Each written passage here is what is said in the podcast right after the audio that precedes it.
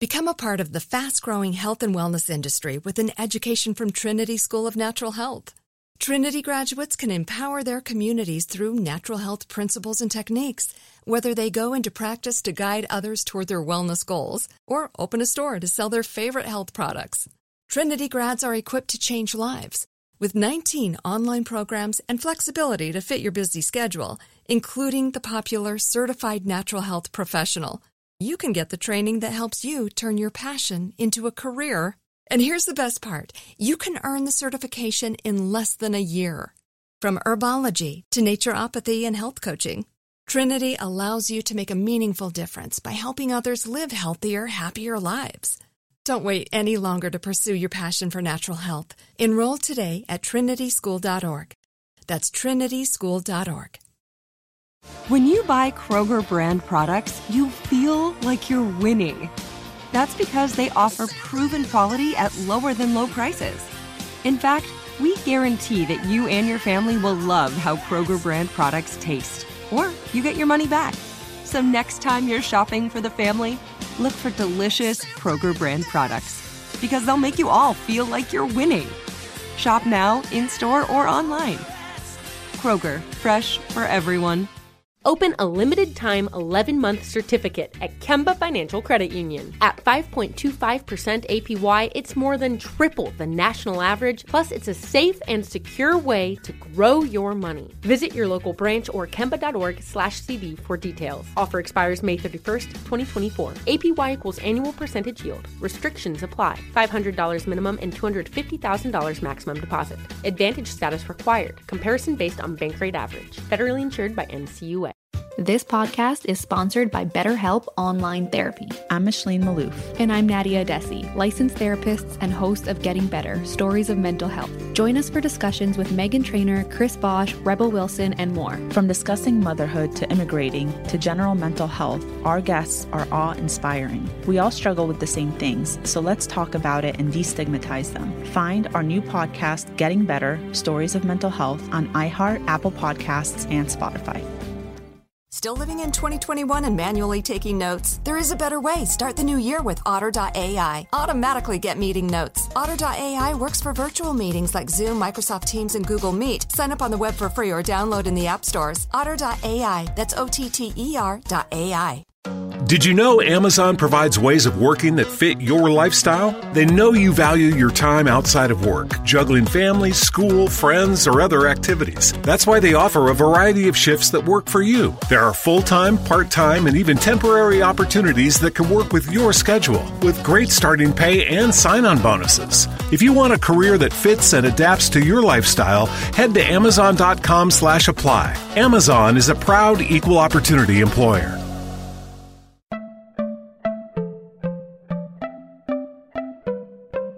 Welcome to Money Making Conversations. It's the show that shares the secrets of success, experienced firsthand by marketing and branding expert Rushion McDonald. I will know he's given me advice on many occasions, and in case you didn't notice, I'm not broke. You know he'll be interviewing celebrity CEOs, entrepreneurs, and industry decision makers. It's what he likes to do. It's what he likes to share. Now it's time to hear from my man, Rushion McDonald. Money Making Conversations. Here we go. Absolutely. Absolutely. Welcome to Money Making Conversation. I am the host of this show, Rushion McDonald. Each Money Making Conversation talk show is about entrepreneurship and entertainment. I provide the consumer and business owner access to celebrities, CEOs, entrepreneurs, and industry decision makers. I recognize that we all have different definitions of success. For some, it's a sizable paycheck. Mine is helping people wake up and inspiring them to accomplish their goals and living their very best lives through their passion or their gifts. And that's what I'm going to do for you today. Just listen to the show, listen to my interviews. it's about information that you can use to get you to the next level. I want you to stop tripping over small challenges and prepare to rise above the bigger obstacles that life is going to present to you.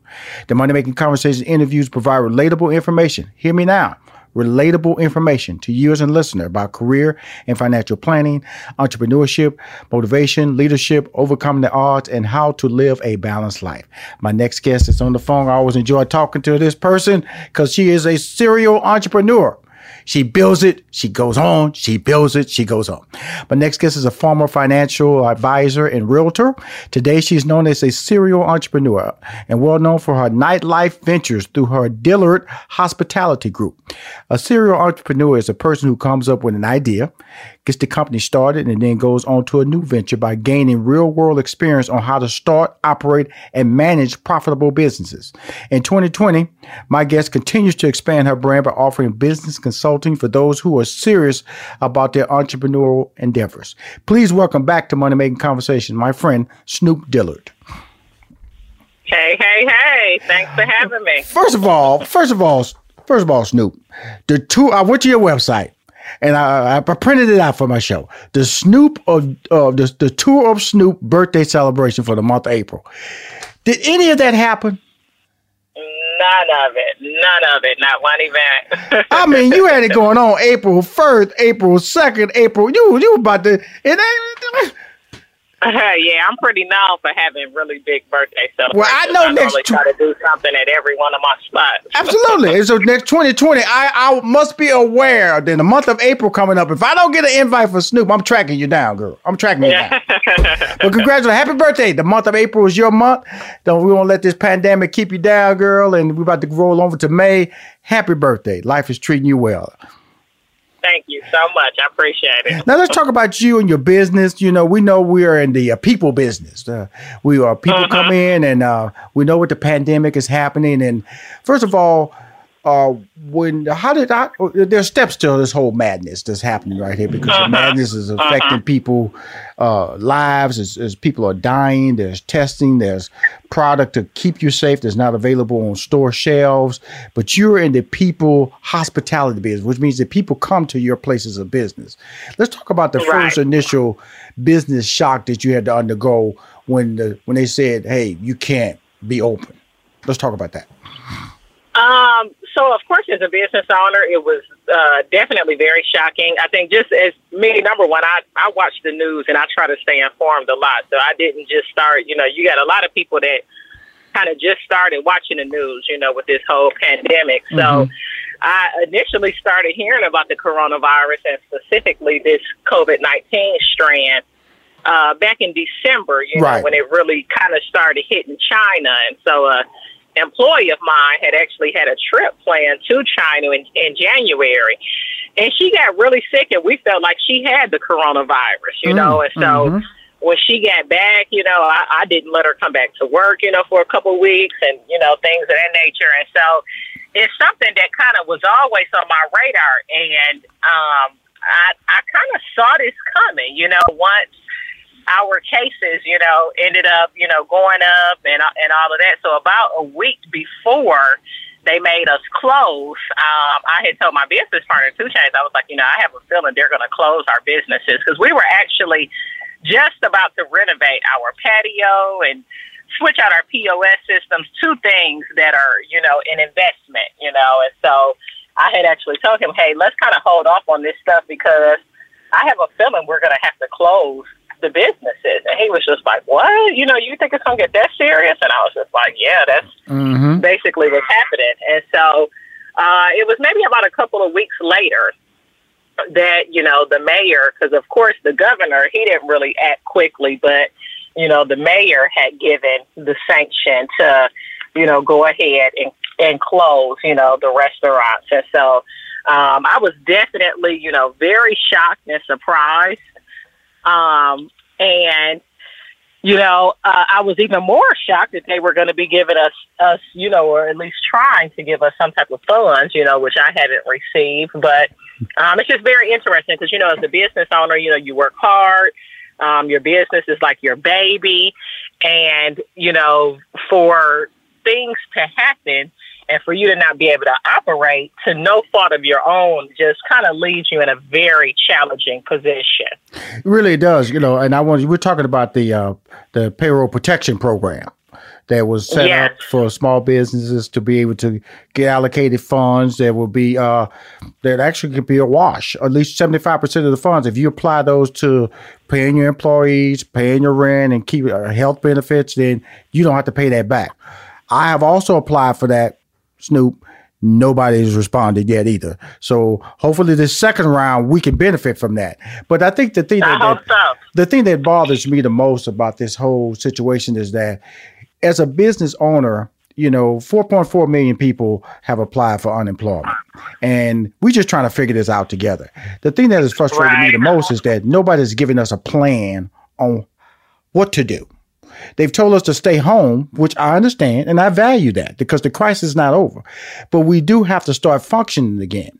And so when you started making the decision to reopen your businesses, to make them, well, especially when the governor said, hey, there's, you know, you can open up uh, salons, tattoo, massage, spas, and gyms and bowling alleys one Friday. And then the Monday, Monday after that, you can go into restaurants and theaters and things like that. He did not say that you had to open. He said you can open. He didn't say you had to open. Let's get that cleared up Yes, right and now. how and how I look like look at it is, you know, he just gave business owners an option. You know, if you're at the point that you know your business may get shut down, you know what I mean, or or whatever or whatever the case may be, you know, he just gave people an option, you know, to go ahead and, and open. You know, if you still don't feel comfortable and you want to stay at home and social distance and things of that nature, you're still able to do so. Um, and so for me, I made the decision to go ahead and open up um, two out of the, the four of my businesses. So I've got Crave Restaurant, uh, Okay. two out of the five, I'm sorry. Mhm. Um, so Crave Restaurant in Little Five Points, I opened that business. Um, I opened the dining in for that one today. Mhm. Uh, a lot of the other things on our street opened, including another restaurant that's over here. So Okay, let's let's let's start with Crave. Let's because I really want to Uh-huh. slow this down because this is a this is an important interview about your business, about your brand, about how this country is going to be moving forward. Because the format you're using right now is what people are going to be using in California. They're going to be using in Texas because we're all are going to open back up, and you should only open up when you're ready and you put your employees in an environment they're comfortable to work in, and their customers and your customers that you want to come into your place of business feel comfortable that they will be dining healthy and leave healthy. And so so crave you you you got with the team. What was the plan of action that you put in place? Snoop Dillard. Um, so one thing, you know, we have infrared thermometers on site. So um, any staff that is coming in to work, they have to have their fever taken. Um, we're cognizant of any, you know, if they're displaying any symptoms or, or if they do have a fever. Of course, we aren't letting those individuals work. Right. Um, and in that case, they would have to go get tested and come back with a negative coronavirus test in order to work. Um, all staff members will be wearing masks. Um, our cooks, of course, already wear gloves as well. Mhm. Um, but now, you know, um, all staff members will be wearing masks. All cooks, you know, have been wearing masks in the past. Right. hmm Um, we are only letting a certain number of people in. So, like for a restaurant like Crave, Mhm. um, as far as like the size of it, we've only got maybe about 2,200 square feet. hmm Um, so we've limited the number of people that can come into the restaurant to 30 maximum. Okay. Um, so that's another another thing that we're doing. hmm Um, and then we're thinking about, which I haven't done this yet, but I, I know when I open the Escobar locations, I'm probably going to have the hostess is going to have an infrared thermometer and actually be um, checking each customer that Thank comes you. in. You should do that. You, know, should do for, that. for a fever. You should do that. And that you Yeah. should do that because I, I'm recommending that too. Because you know I put together, talk to a lot of small businesses on a regular basis on my show, and from from the beauty and barber salon to the restaurants, and and it is a plan of action you have to put in place. And uh, checking customers when they come in is a smart move because if they got a temperature, you know they should they should be turned around, turned away. They shouldn't be in your place of business. But more importantly, having that plan, I think is really cool. So that's what you did at Crave. So what was the next place of business that you opened up? Um, so then Remedy Salon Suites is open. So those are basically just so what I'm responsible for is kind of the common ground areas. Yes, Um, so pretty much that that business suite owners they rent from me, and so then Mhm. they have their own suites and their own businesses to operate. But we did strongly encourage that all of the suite owners wear masks, that they have have their clients wear masks. Right. Um, and that um, so now nobody. I normally have a receptionist on site. Nobody will be allowed to go to her desk. She'll just be buzzing people in, and then they have to go straight to the suite that they're going to. Um, she also has an infrared thermometer, so everyone that comes into the building, their temperature will be checked as well. Um, and uh, we aren't doing any waiting area.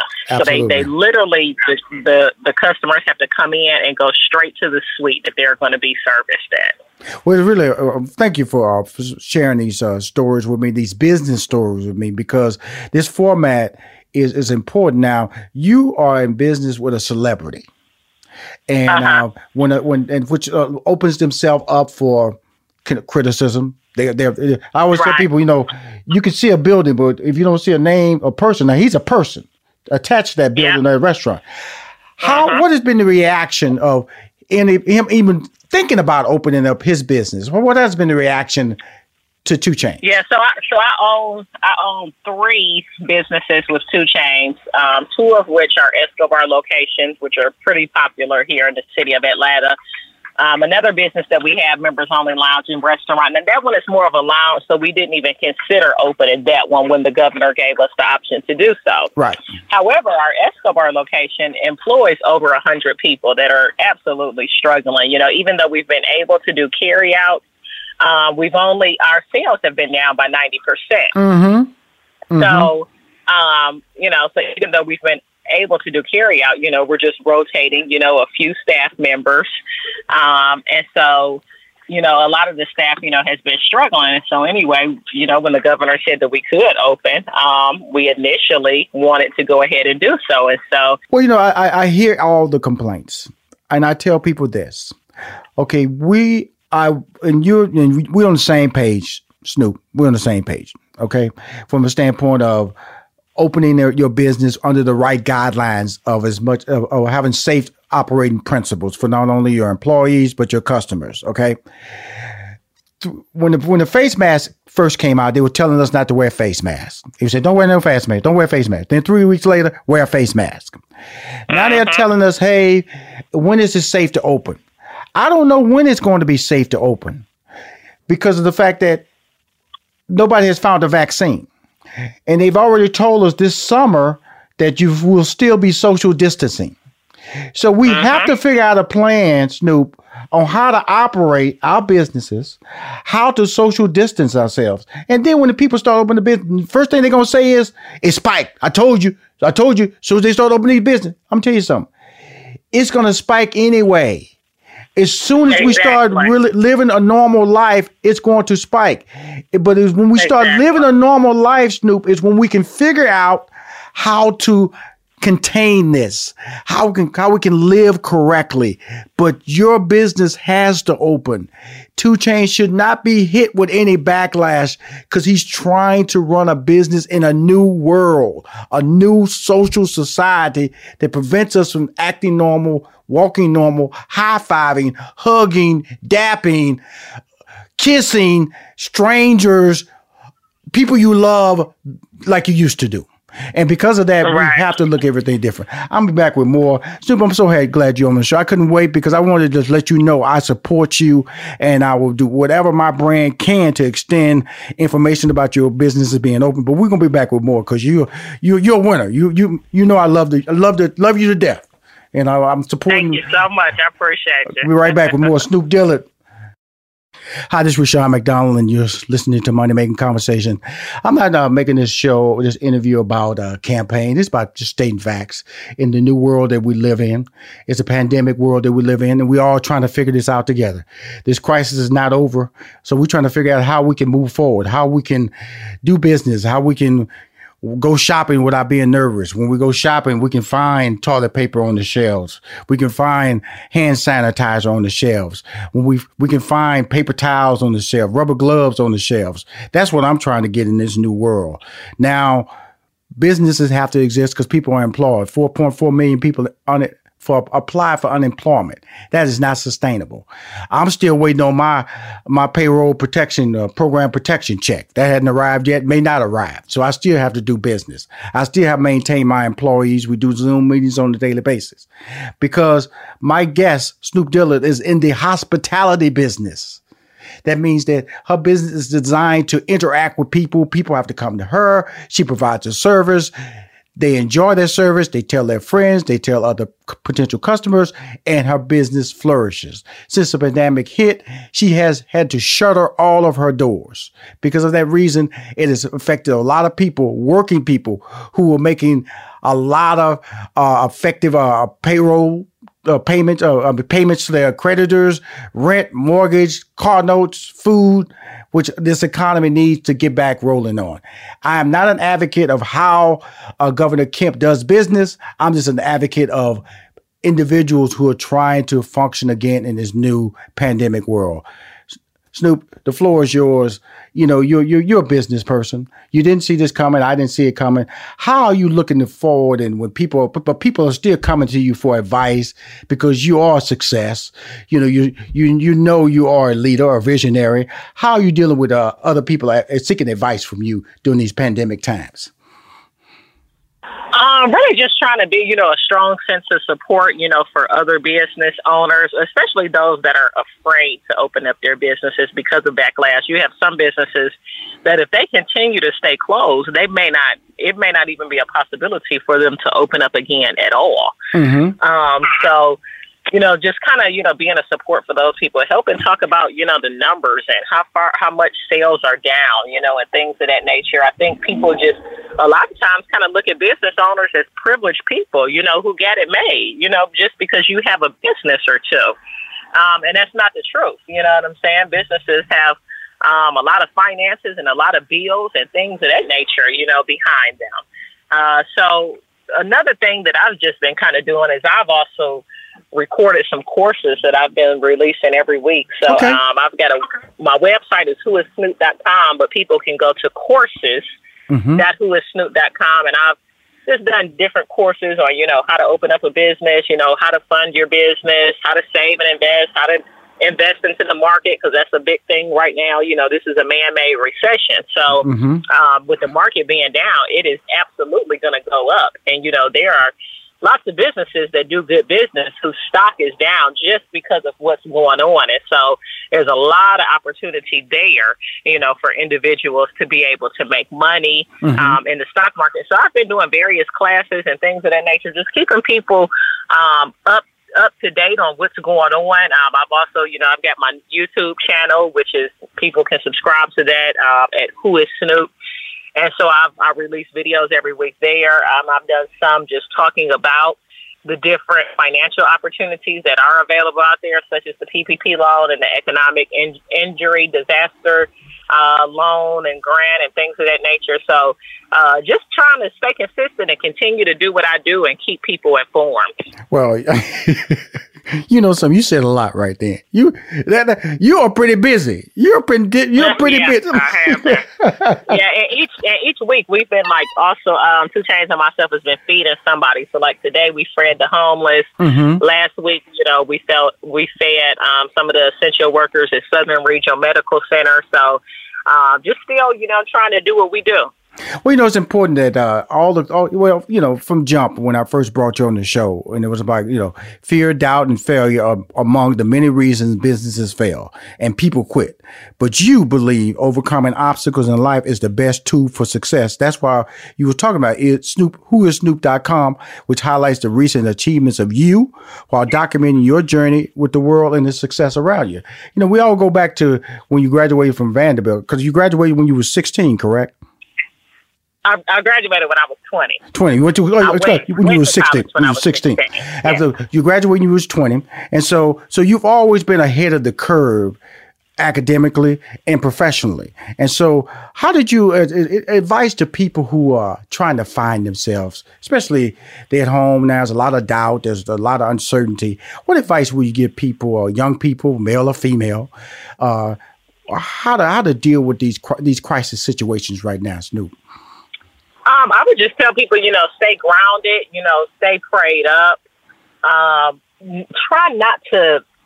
There's a lot of, you know, just following um, you know, just what what it is that other people are doing. You know, have your own mind. You know, be a leader, be smart. Um, I think one of the things that you commented on is so true. You know, there's just so much different information that's out there mm-hmm. that contradicts itself because this is a new virus. You know, so uh, one of the things that I was really focused on doing is just kind of working on some things that I normally don't have time to do, you know, because life is generally moving so fast. You know, clean your closets out, clean your phones out, you know, little gardening projects and things of that nature, you know, at the house, you know. So um, I think it's a good time to just kind of, you know, focus on getting some things accomplished. Mm-hmm. Uh, and as well as, you know, make sure that you, you get your information for yourself. You know, you have a lot of people who don't even turn on the news. You know, most of their information is coming from just social media. Isn't that crazy? So, that is so true. Uh-huh. That is so true. Yeah. Because if, if, yep. if so any time, just have to be smart. Is any time right now you should be hunkering down and getting the actual facts. So I mean, I even watch Fox News now. I want everything. I want all the information now. Uh-huh. I'm not trying to be. You're not going to sell me over here on CNN, or you're not going to sell me over here on ABC on channels. I like. I go through Les Holt. I go through all Lester Holt. I go through all of them, so I can make a decision that is right for me and right for my family and right for the people who I impact, which are my employees. So I would tell you this. So whatever restaurant you have, let me know. Get banners to me. I have 90,000 uh, fan club members. You know, my social media is strong. You know, Snoop, I put you out there in a positive manner. And this is not a, this is just a business conversation. I'm supporting somebody I respect, somebody who has been an angel for entrepreneurs in this city and this surrounding country all your life. And I will not shy away from supporting you right now. Thank you so much. I appreciate it, and I need it. well, you know, I, I, I know, like I said, when it when it when when when it was set up, I you know you you make me feel good every time you I talk to you. I, I know we never met, but I love you to death, and I just love your personality. I love what you stand for. More important, you're a visionary, and also you have a passion to help people who don't have what you have. And that's important uh-huh. because that's where I, I stand. I've, I've been doing that since I was 18 years old. I've always given what I didn't have to somebody because guess what? I had it. And if you can't share your success, you can't share the, the blessings that God give you, then you're gonna fail anyway. And so I just wanted to bring Absolutely. you on the show, get those banners to me, Snoop. You know, I'm gonna be mad if you don't get it to me now, because I'm telling you, I'm telling you, and because, uh, because that's the only way you're gonna win. You're gonna win by people sharing your success, by people stepping in line with you, saying, "Hey, she's doing the right thing," because we got to get this country moving. Thank you for being a leader and um and and, and hearing what the governor was saying. He's not telling you you gotta open. You should open when you're prepared to open, because when you're prepared Absolutely. to open, you can comfortably last long. Because nobody wants your place of business become a pandemic hotspot. Nobody wants that. Absolutely. Nobody Absolutely. wants that. Snoop, thank you for calling on my show, my friend. Okay. All righty. Thank you. Have a good one, baby. Got to. Got to. it's finally here, the season of celebration. And no matter how you celebrate with family and friends, whether you're preparing for Reyes Magos or Karamu, lighting the menorah, or going to midnight mass, Kohl's has just what you need to make those traditions special. Plus, you'll find gifts for all your loved ones. Send warm wishes with cozy fleeces, sweaters, loungewear, blankets, and throws. Support minority owned or founded brands by giving gifts from Human Nation and Shea Moisture, or treat them to everyone's favorite activewear from top brands like Nike, Adidas, and Under Armour. And in the spirit of giving, Kohl's Cares is donating $8 million to local nonprofits nationwide committed to the health and well being of our communities. No matter how you celebrate, when you shop at Kohl's, you're right where you belong. So this season, give with all your heart with great gifts from Kohl's or Kohl's.com. Whether your event needed one room or an entire conference center, Hopin has revolutionized the way people come together. With Hopin, you can host a fully fledged digital meetup complete with one on one meetings, hands on sessions, and expo booths. And because everything is hosted in a single, easy to use platform, it can be as big or small as you want, remain convenient for anyone who wants to attend, and give you access to data you never would have known otherwise. Visit hopin.com to learn more and get started. Still living in 2021 and manually taking notes? Start the new year with Otter.ai to generate automatic notes for meetings, interviews, or lectures. With Otter.ai, you can search the meeting notes, insert images, playback the audio, and share them with your friends or coworkers. You can capture action items, remember meeting details, and keep everyone informed. Otter.ai works for in person or virtual meetings like Zoom, Microsoft Teams, and Google Meet. Sign up for free at Otter.ai or download the app for free. Otter.ai. That's O T T R dot AI. Our next guest is a first generation Nigerian American who has transitioned from being the uh, sarcastic waiter on the Mike and Molly sitcom to starring as an investigator in CBS in the CBS All Access series The Good Fight.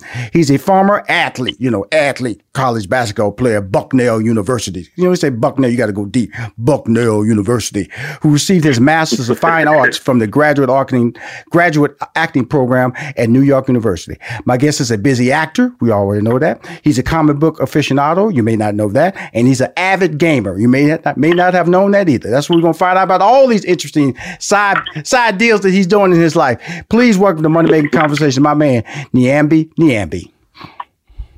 Thank you. Thank you for having me. How you doing? Oklahoma. That's where you from? Oklahoma? Yeah, yeah. I was born on the campus of the University of Oklahoma, so I'm uh, I'm sooner born, sooner bred, and when I die, I'll be sooner dead. oh, okay. Now you know that's that's kind of I was yeah. almost corny there, Nyambi. That's almost corny there. But that's it. That's it. That's what we do. That's the University of Oklahoma. I didn't make it up. They said. It. I know it. I know it. I know it. I know it. So so being a boy in Oklahoma, you know Trae Young, isn't he from Trae Young's from Oklahoma, right? Yeah, he's from Oklahoma. Oklahoma. Yeah, yeah, yeah. One okay. Of, uh, one of our Oklahoma greats. Now, as, as an athlete, okay, athlete, now yeah. you're an actor. You know, the, the, the, academics played away. Bucknell wasn't an easy school to get academic training in. So, so as no. an athlete, so let's talk about that. Uh, was was was the possibility of being an actor on the horizon, or just playing basketball on the horizon? The MB. Wait, say that one more time. I'm sorry. Was was the was being an actor in the ambit? Was being an actor mm-hmm. was the goal, or just being an actor the goal? An actor, an actor. You know, um, the the goal for me, you know, had always been um, basketball and right. and and and taking it to you know uh, you know taking it as far as possible. Like you know, the dream of course is to play in the NBA. Uh, you know, but luckily my father is like, uh, you, you can't put all your eggs in one basket. You know, mm-hmm. you have to you have to do something mm-hmm. different. You have mm-hmm. to you have to find what what what is the thing that you are that um, you, you can fall back on. And so I'm like, um, wow, I, I want to fall back on basketball. Mm-hmm. Um, but while doing that, um, you know, I did have other adventures that I was into, you know, as far as the artwork. But I had an uncle. I have an uncle who was a painter who, you know, was was struggling from, you know, from um, from you know commission to commission. Uh, you know, very successful, but that's how he was was operating. And then um, I was thinking about, you know, if I want to, you know, sit at a desk and and you know be in, in, in advertising and I knew that that's something I didn't want to do. Right. Now, in the meantime, I'd always been acting, but acting for fun. Like I was, you know, doing it as far back as when I first did my first play for Cinco de Mayo in fifth grade. I'd always been had a love for some sort of drum. Yeah, I had a love for it, but I didn't know that that's. I didn't know that I was an actor. I didn't call myself that. It was just something I did as a hobby to have fun. And um, and it wasn't until I got uh, when I saw the writing on the wall with basketball that at the same time I found myself on a stage um, going further than I normally would ever go with uh, with the work and touching on something that where we call in the business of acting catching the bug, and that just completely it showed it showed me the next eighty years you know, just being in that moment uh, on that stage mm-hmm. to where uh, I, I quick, quickly realized that the dream of all dreams was to be an actor. That's that's amazing, you know, understanding that because you say you started at a very early age. You know, I I know my degree is in mathematics, and I went to work for IBM, mm-hmm. and I was just doing stand up comedy. You know, I, and people ask me, "Did yeah. you always want to be a stand up?" No, I was just a, a funny guy. Maybe didn't even realize I was a funny guy, and but it led me mm-hmm. to these opportunities. And the reason I bring that up about you being an athlete and then now you being a famous actor and a working actor is that you know we are we are set in a path in life. You know, our, our parents can point you in the direction and say, this is how you should live your life. And then, but you have to figure out how to live your life in a happy life that is comfortable to you. And that's what you're doing right now, even though you had the physical traits and the physical ability to be a superior athlete, because they're just not passing out scholarships. It, you know, they're not passing them out. So somebody looked at you on a regular basis and said, we can invest and he can help our team. And so, but as you went to college, how would you, how were your, how, what was your friends saying? You was an athlete, you was acting. How, how was that whole process starting to develop in college? Well, like for me, you know, uh, college is a, is a great place to find out who you are. Like it's a time to like sit back and be like, okay, uh, what do I want to do? What what do I want to do with the rest of my life? Right now, um, you don't have to find the answer while in college, but you can explore all the answers while you're in college. Right. And uh, for me, you know, I started off as a computer science major. Um, but then I found myself uh, uh, like up until five in the morning trying to figure out how to make a clock digitally move one second.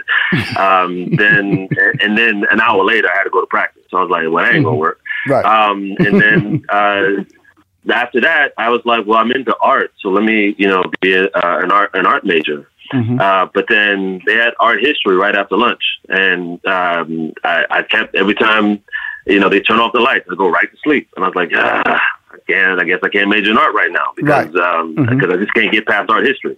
Um, and then uh, I was a, uh, going to be a theater major, but theater happened at the same time as basketball games as Okay. far as the uh, the plays. Right. So I couldn't do I couldn't do both. So then I was like, all right, uh, well, how about um, I, I just do business? And so um, I ended up being a business uh, major at Bucknell. Um, but then I was still like, I don't know what I would do with this degree in terms of what makes me happy. Mm-hmm. And um, and then ultimately, what ended up happening, I found myself, um, you know, auditioning for a play Right. and uh, getting cast in it senior year, and uh, you know, because I was injured. And then my coach, I told him, "Hey, I got cast in this play. As you like it?" And then he laughed at me and said, "Get the practice. You're not doing that." So I was like, "Okay, all right." But there's something here. There's something about this that I, I don't know what it is, but Right. there's something here that I, I need to further explore Mm-hmm. and then doing the um, the uh, the eulogy for the martyred children by Martin Luther King um, for this um, this gala that was being put up at Bucknell my senior year. When I did that speech for uh, for an audience, that's when I felt completely me, completely where I was supposed to be. Um, more so than I had ever felt, even even when I was, uh, you know, playing at the top of my game, basketball wise Right. um, like that that that same freedom that I felt on a basketball court when I'm like completely letting go and and at my best, uh, you know, um, not thinking. That's how I felt on the stage. That level of freedom. And It's, so, it's, it's amazing. yeah, and I think basketball actually prepared me for that. Being an athlete, you know, it just uh, you know. Uh, the um, uh, you know the practices would be like rehearsal. The discipline. the um, discipline. You know, mm-hmm. yeah, the discipline, all of that, man. Like the things that you that go into becoming, you know, the best athlete you can become, uh, are those those same things apply to to um, uh, not only acting but to any sort of discipline that you're you're you're working on. The um, uh, the very foundation of those different things that we work on um, uh, require that work. That's really interesting that you're bringing that because it really is. You know, whether you're repeatedly practicing your free throw, whether you're repeatedly practicing jump shots, or you repeatedly practicing your Mm-hmm. di- dribble, try to get but that that level of discipline. That's what we're talking about right now. When you when we're talking about success or being consistently successful or trying to rise to a level that you can be successful. I want to ask this question because I, I do get athletes on my calls a lot, and and and you're an individual who got a college scholarship, so you had aspirations, I believe, to be an NBA player. We all want to be Michael Jordan. We all want to be Kobe Bryant. We all want to be Charles Barkley. We always want to be, if you got the bulk, to be a Shaq. What, did, did, at what point in your athletic career you realize, you know, some I'm not going to be at that level, or did you ever realize that and you said I'm just going to go in this direction to something I feel I can I can excel in?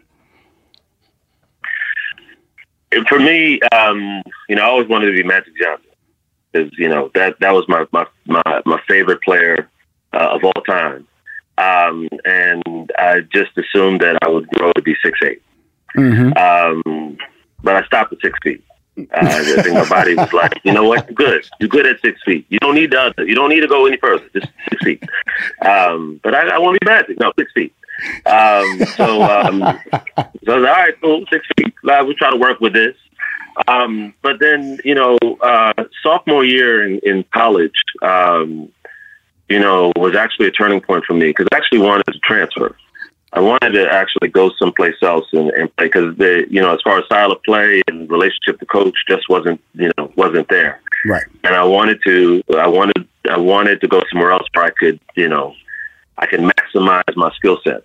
And uh, and what was said to me then uh, when I, I had uh, spoken to the coach um, actually put me in a place that made me and this is truth be told honestly. Um, made me fall out of love for playing organized basketball. Mm-hmm.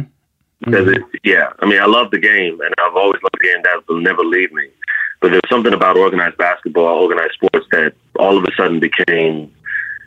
Um, it, it it no longer became the sort of a fun playground. A passion for you. Um, a passion for you. thing. Yeah, the passion. Yeah, Mm-hmm. exactly. So, um, so yeah, so that, so th- that, that's when it started for me. Because I mean, look, I'm you know I'm, I'm working these basketball camps. I'm working Georgetown University basketball camp, playing with those guys afterwards. Uh, working the University of Maryland basketball camp, playing with those guys afterwards. If you think about it, back then, that's when Steve Blake was there, Mhm. when um, um, when uh, Juan Dixon was there, Laron Profit would come back with ball, Mhm. Tony Massenberg would ball. Mhm. And um and I'm balling with them, holding my own. And then these cats are like, man, can't wait to see what you do about now. You know, can't you know, can't wait, can't wait. And and then I get to school, and then it, somehow something would happen that just you know. That didn't flow right. That's crazy. That's good. And because it wasn't, it, it was no longer, uh, you know, working out. Uh, it, it just made me be like, you know what? I've got to look at this and, and really and really see is this where I'm supposed to be? Is this what I'm supposed to be doing? Right. You know, and the thing is, is that it, it basketball is what what makes me happy in terms of it being my happy place. But I Mhm. can play basketball um, anywhere, anytime I want to. Right. You know, um, At six so, uh, at six feet. You know what I mean? Hell, even at five feet, I could. So, Mhm, mhm. um, That's right. He's the man. He's been on the street. He's an athlete, and I always I, I love bringing people who are who Uh, on paper you see how they made a transition in his li- in their lives. You know because you can be so successful in one direction, and sometimes you can hold on to that that direction for too long because you're afraid to make change. And when you're an athlete, you you can be driven by the physicality of that's what defines you, and that's why I love, and that's why I wanted to bring you on the show, Nyambi Nyambi, because you are you know you are that athlete. You are defined by the the possibilities of what you could do as a physical person. Like you said, you were competing against the mm-hmm. Steve Blakes and the Juan Dixon, and these are very familiar names for me. Okay, from that whole uh, you know Maryland Maryland Georgetown era back then when when they, when they were just just winning on the regular. Maryland is still having has a really successful program, and Patrick Ewing trying to bring back the Georgetown program. But more importantly, you understood that God gave you more than one talent. You you you understood that you you had multiple layers of opportunity. You just had to figure out how to use those. And acting came along. Now let's talk about that transition to becoming a working actor. How did that all come about? You know, because you said you were passionate about it. We, we can have a lot of passion, you know that. But you got to have the breaks. And when you get the breaks, you got to take advantage of it. Talk to us about that. well, here's the thing. So for me, the um, when I made the, the, when I made the decision to be an actor, um, it was made because I, I it, it, or imaginatively, I should say, um, but I could see myself doing it when I'm 90. Mm-hmm. And I could see that.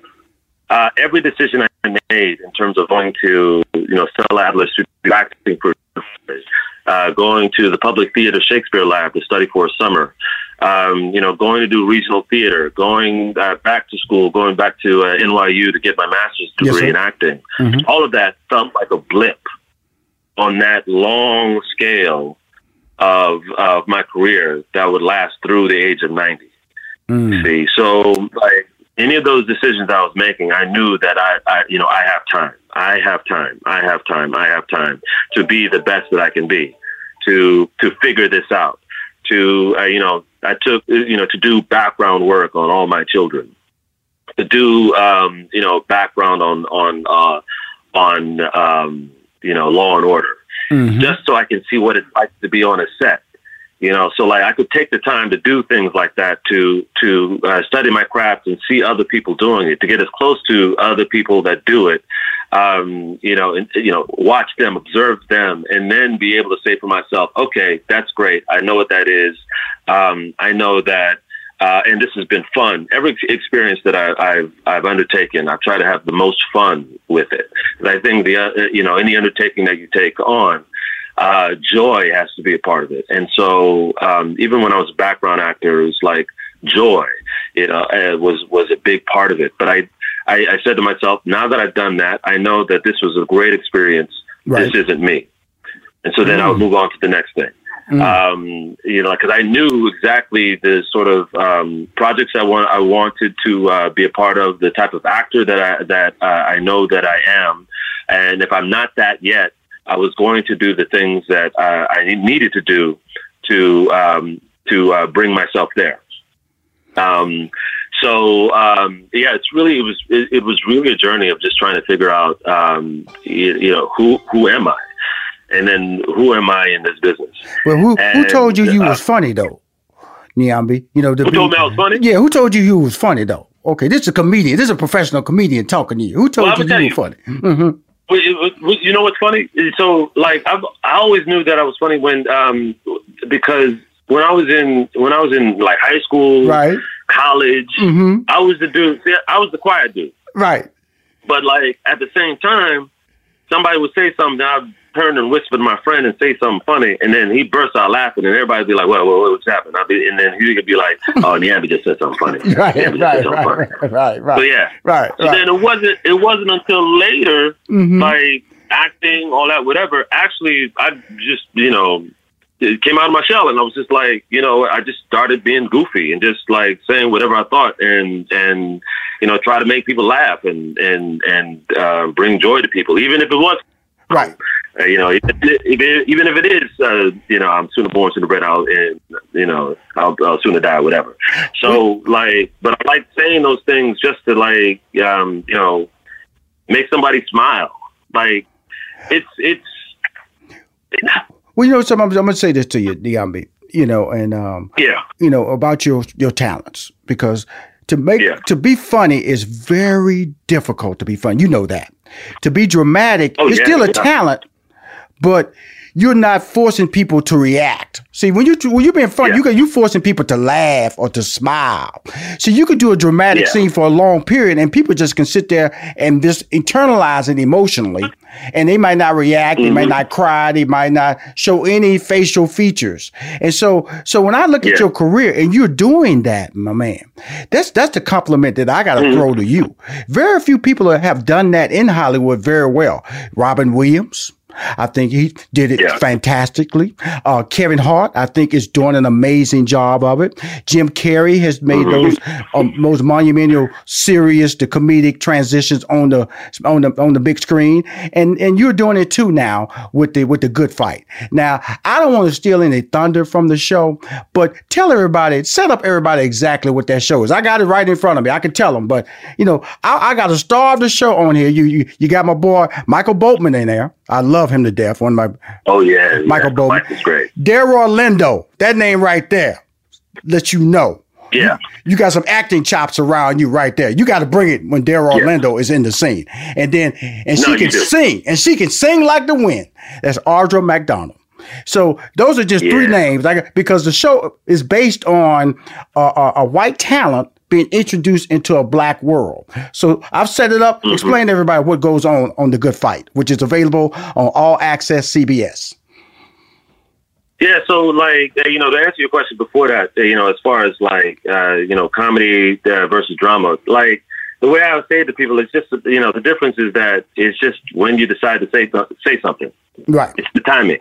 You know, it's literally timing, pitch, all of those things, you know, and and and and just surprising people. And I think when you surprise people, it's like tickling them, and they, they and they laugh, you know. Mm-hmm. And um and and I love doing that. I love finding that, you know, just trying to surprise someone with with uh, with you know a well timed joke, you right. know, and um and and there's, there's some elements of that with um even with the good fight, but um but you know good fight the good fight drama uh, we got, like you said, the amazing Delroy Lindo, um, uh, who is the uh, the uh, the head of this law firm, mm-hmm. um, Reddick Boseman. At the time when you first start, Reddick Boseman Kolstad, and we have this. Um, uh, we have uh, Christine Baranski, amazing actress as well. Come on, who, um, the beautiful. You should put the word beautiful.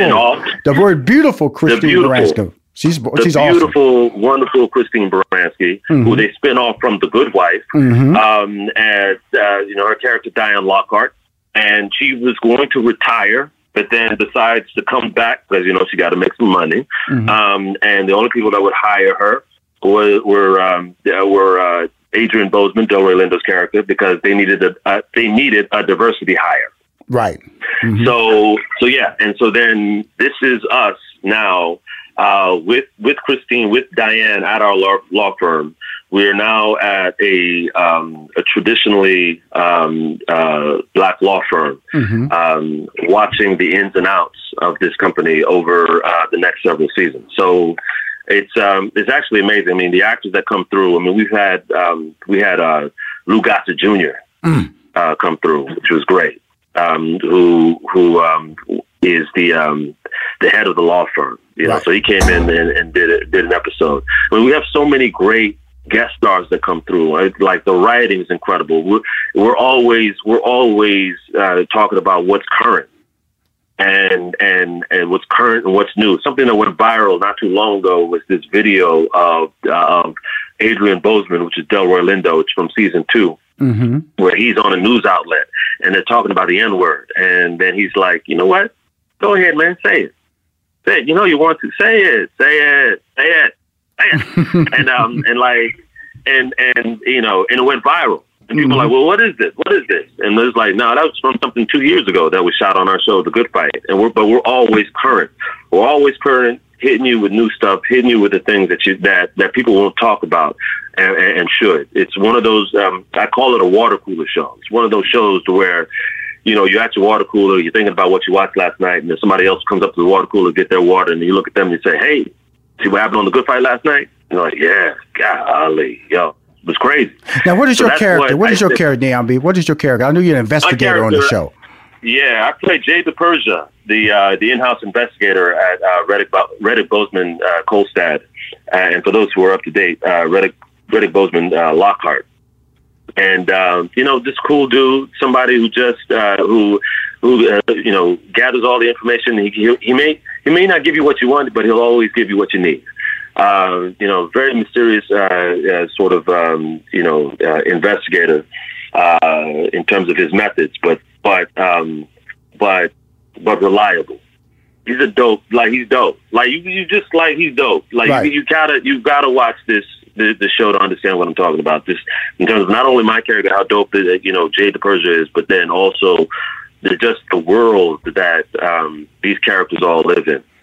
But not only that, though, the great acting. Like I said, you know, I don't want to gloss over the fact yeah. that you're a talented actor, a young up and coming. When you compare yourself to a Delroy mm-hmm. Lindo or, or the resumes that uh, uh, Michael Boatman has mm-hmm. put out there, put out there over the years, over the decades, you know, yeah. these guys are they're yeah. they're truly working actors in this business. And from an African American mm-hmm. standpoint, you you look at them and realize that because it's difficult just just to do anything consistently. But from an African American standpoint, you can say I work as an actor for a living. That's a testament to your talent and your testament to how you handle relationships because relationships is very important in all business, but especially in Hollywood. The Audra McDonald. But there's a little little nugget of information I want to say about this about uh, Christine Baranski's character. Like she was doing well, really, really, really well. She was about to walk out in the sunset. Her husband got caught up in a Madoff type scam. And when he got caught up in that Madoff type scam, he lost all her money and his money too. So she had to go find a job to anyone come close yeah, to kind of maintaining her job, which kind of like keeps her locked into this firm that offered her a job when nobody else wanted to hire because she had a little attitude out there, people. That untouchable. She was a queen bee. And so when everybody seen, saw the queen bee get stung, they were like laughing. Oh yeah, you gonna ask me for a job? I have nothing for you. Well, this African American law firm law firm offered her a job, but guess what? It didn't. It's not sitting very well with all African Americans at the firm. That's the beauty Mm-hmm. of this show because of the fact that I love it because there are classic shows on TV and you're involved in one, the, the Law and Order series, Homeland series. I have watched this show and, and enjoyed the. Just, I'm going to just tell you this I'm a fan of yours from a standpoint of mm-hmm. just watching you grow as a young man on the screen. I do believe, Nyambi, Nyambi, you have a career and 20 years from now, you'll be Delroy Lindo.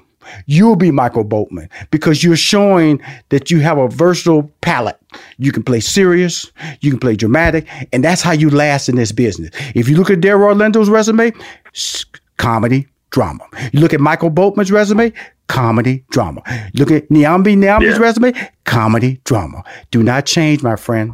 You're on a path for long-term success. Keep winning and keep understanding it. I want to make a quick shift right quick because I want to talk about you being a comic book aficionado. So I brought that up early. I don't want nobody to say, man, he said he going to talk to him about those comic books and didn't say nothing. Tell us about that and tell us about your gaming background. Yeah, so time of the day. Um, I'm actually in many ways playing catch up because I, you know, we moved around a lot when I was a kid, and so the stuff that I was into as a kid were were uh, comic strips and, and cartoons. Right. But I never, I never knew a comic book store existed. Not. Um, I was in, in grad school, and one of my classmates was like, "Hey, I go to the comic book store every Wednesday. I do this for another Wednesday. Why Wednesday?" And he's like, yeah, it's the day that comics come out. I'm like, wow, like that doesn't make sense. I was like, can I follow you to a comic book store? He's like, yeah, yeah, yeah. So I follow him to to Midtown Comics in New York, one of the largest comic book stores in the country. And I walked in there, man, and it was like it was Candyland. I could not believe all of the comics that I had missed, and, and that was like in front of me. And that had to be that was um, that was 15 years ago. And I'm telling you, from then on, it's just been devouring comics nonstop. And um, so, like, like comics are a huge part of uh, of who I am, a part of um, of, of what I do. Right. Um, you know, I use it. I use it in terms of in terms of like foundational work, even for my acting. As far as you know, as because I'm a sketch artist. Mhm. So as far as sketching, I'll sketch like if I see a scene and I see a scene where I may not, not like you know. Uh, so ter- in terms of what something may look like or or have a relationship to that particular object or a relationship with that person. I'll draw the person i'll draw the object. Developing a relationship with that person because i'm actually looking at the details of that object or the details of that person. So it's like really dope um, you know in terms of how comics have inspired that um, you know for me before it was comic strips that inspired that and now it's comic books that are doing that for me. Um, and then um, what else? What As a gamer. oh, gaming, Mhm. gaming. yeah, yeah, huge gamer, man. Like the thing is, you know, I used to game a lot as a kid, and then the game that brought me back into the fold was um, was Metal Gear back in 2000. I want to say 2002, 2003. Mm-hmm. 2003 on the um, on the PS. I want to say the PS2. I think it was PS2, maybe the PS1. I don't know PS1. Mhm. And um and like like game, like like you know anything and everything. You know games like the you know The Last of Us, Shadow of Mordor. Well, You you know, of it. course, play the 2K games, uh, NBA 2K, FIFA, Cuphead. I'm playing uh, again on my Nintendo Switch. One of the hardest games you'll ever play. My boy, you know, we're arguing whether or not Cuphead, you know, the villains in Cuphead are as, are, are as hard as Tyson from the from Mike Tyson's Punch Out. Absolutely. You know, that's something that we argue about, you know, daily. Absolutely. So, like, um, you know, like gaming is a huge part of what I do in terms of just passing the time and just like engaging the mind because you got to engage the mind every day. Wow. I'm tell you. I want to take you I want to thank you for coming on my show. I'm talking to Nyambi Nyambi, the star of the uh, CBS All Access series, uh, The Good Fight. Uh, my friend, know you have a home here with Rushion McDonald on Money Making Conversations. Uh, I enjoyed the conversation. Hope you enjoyed the journey and allowed me to share a small portion of your life very quickly in my format called Money Making Conversation. I appreciate you coming on the show. My man, thank you so much. Thank you, thank you, thank you. At ADP, we understand the importance of building the right team and offer the data insights to help. Just as importantly, our AI technology helps you pay the team accurately. Grow stronger with ADP HR, talent, time, and payroll. Look through your children's eyes to see the true magic of a forest. It's a storybook world for them. You look and see a tree. They see the wrinkled face of a wizard with arms outstretched to the sky. They see treasure in pebbles. They see a windy path that could lead to adventure.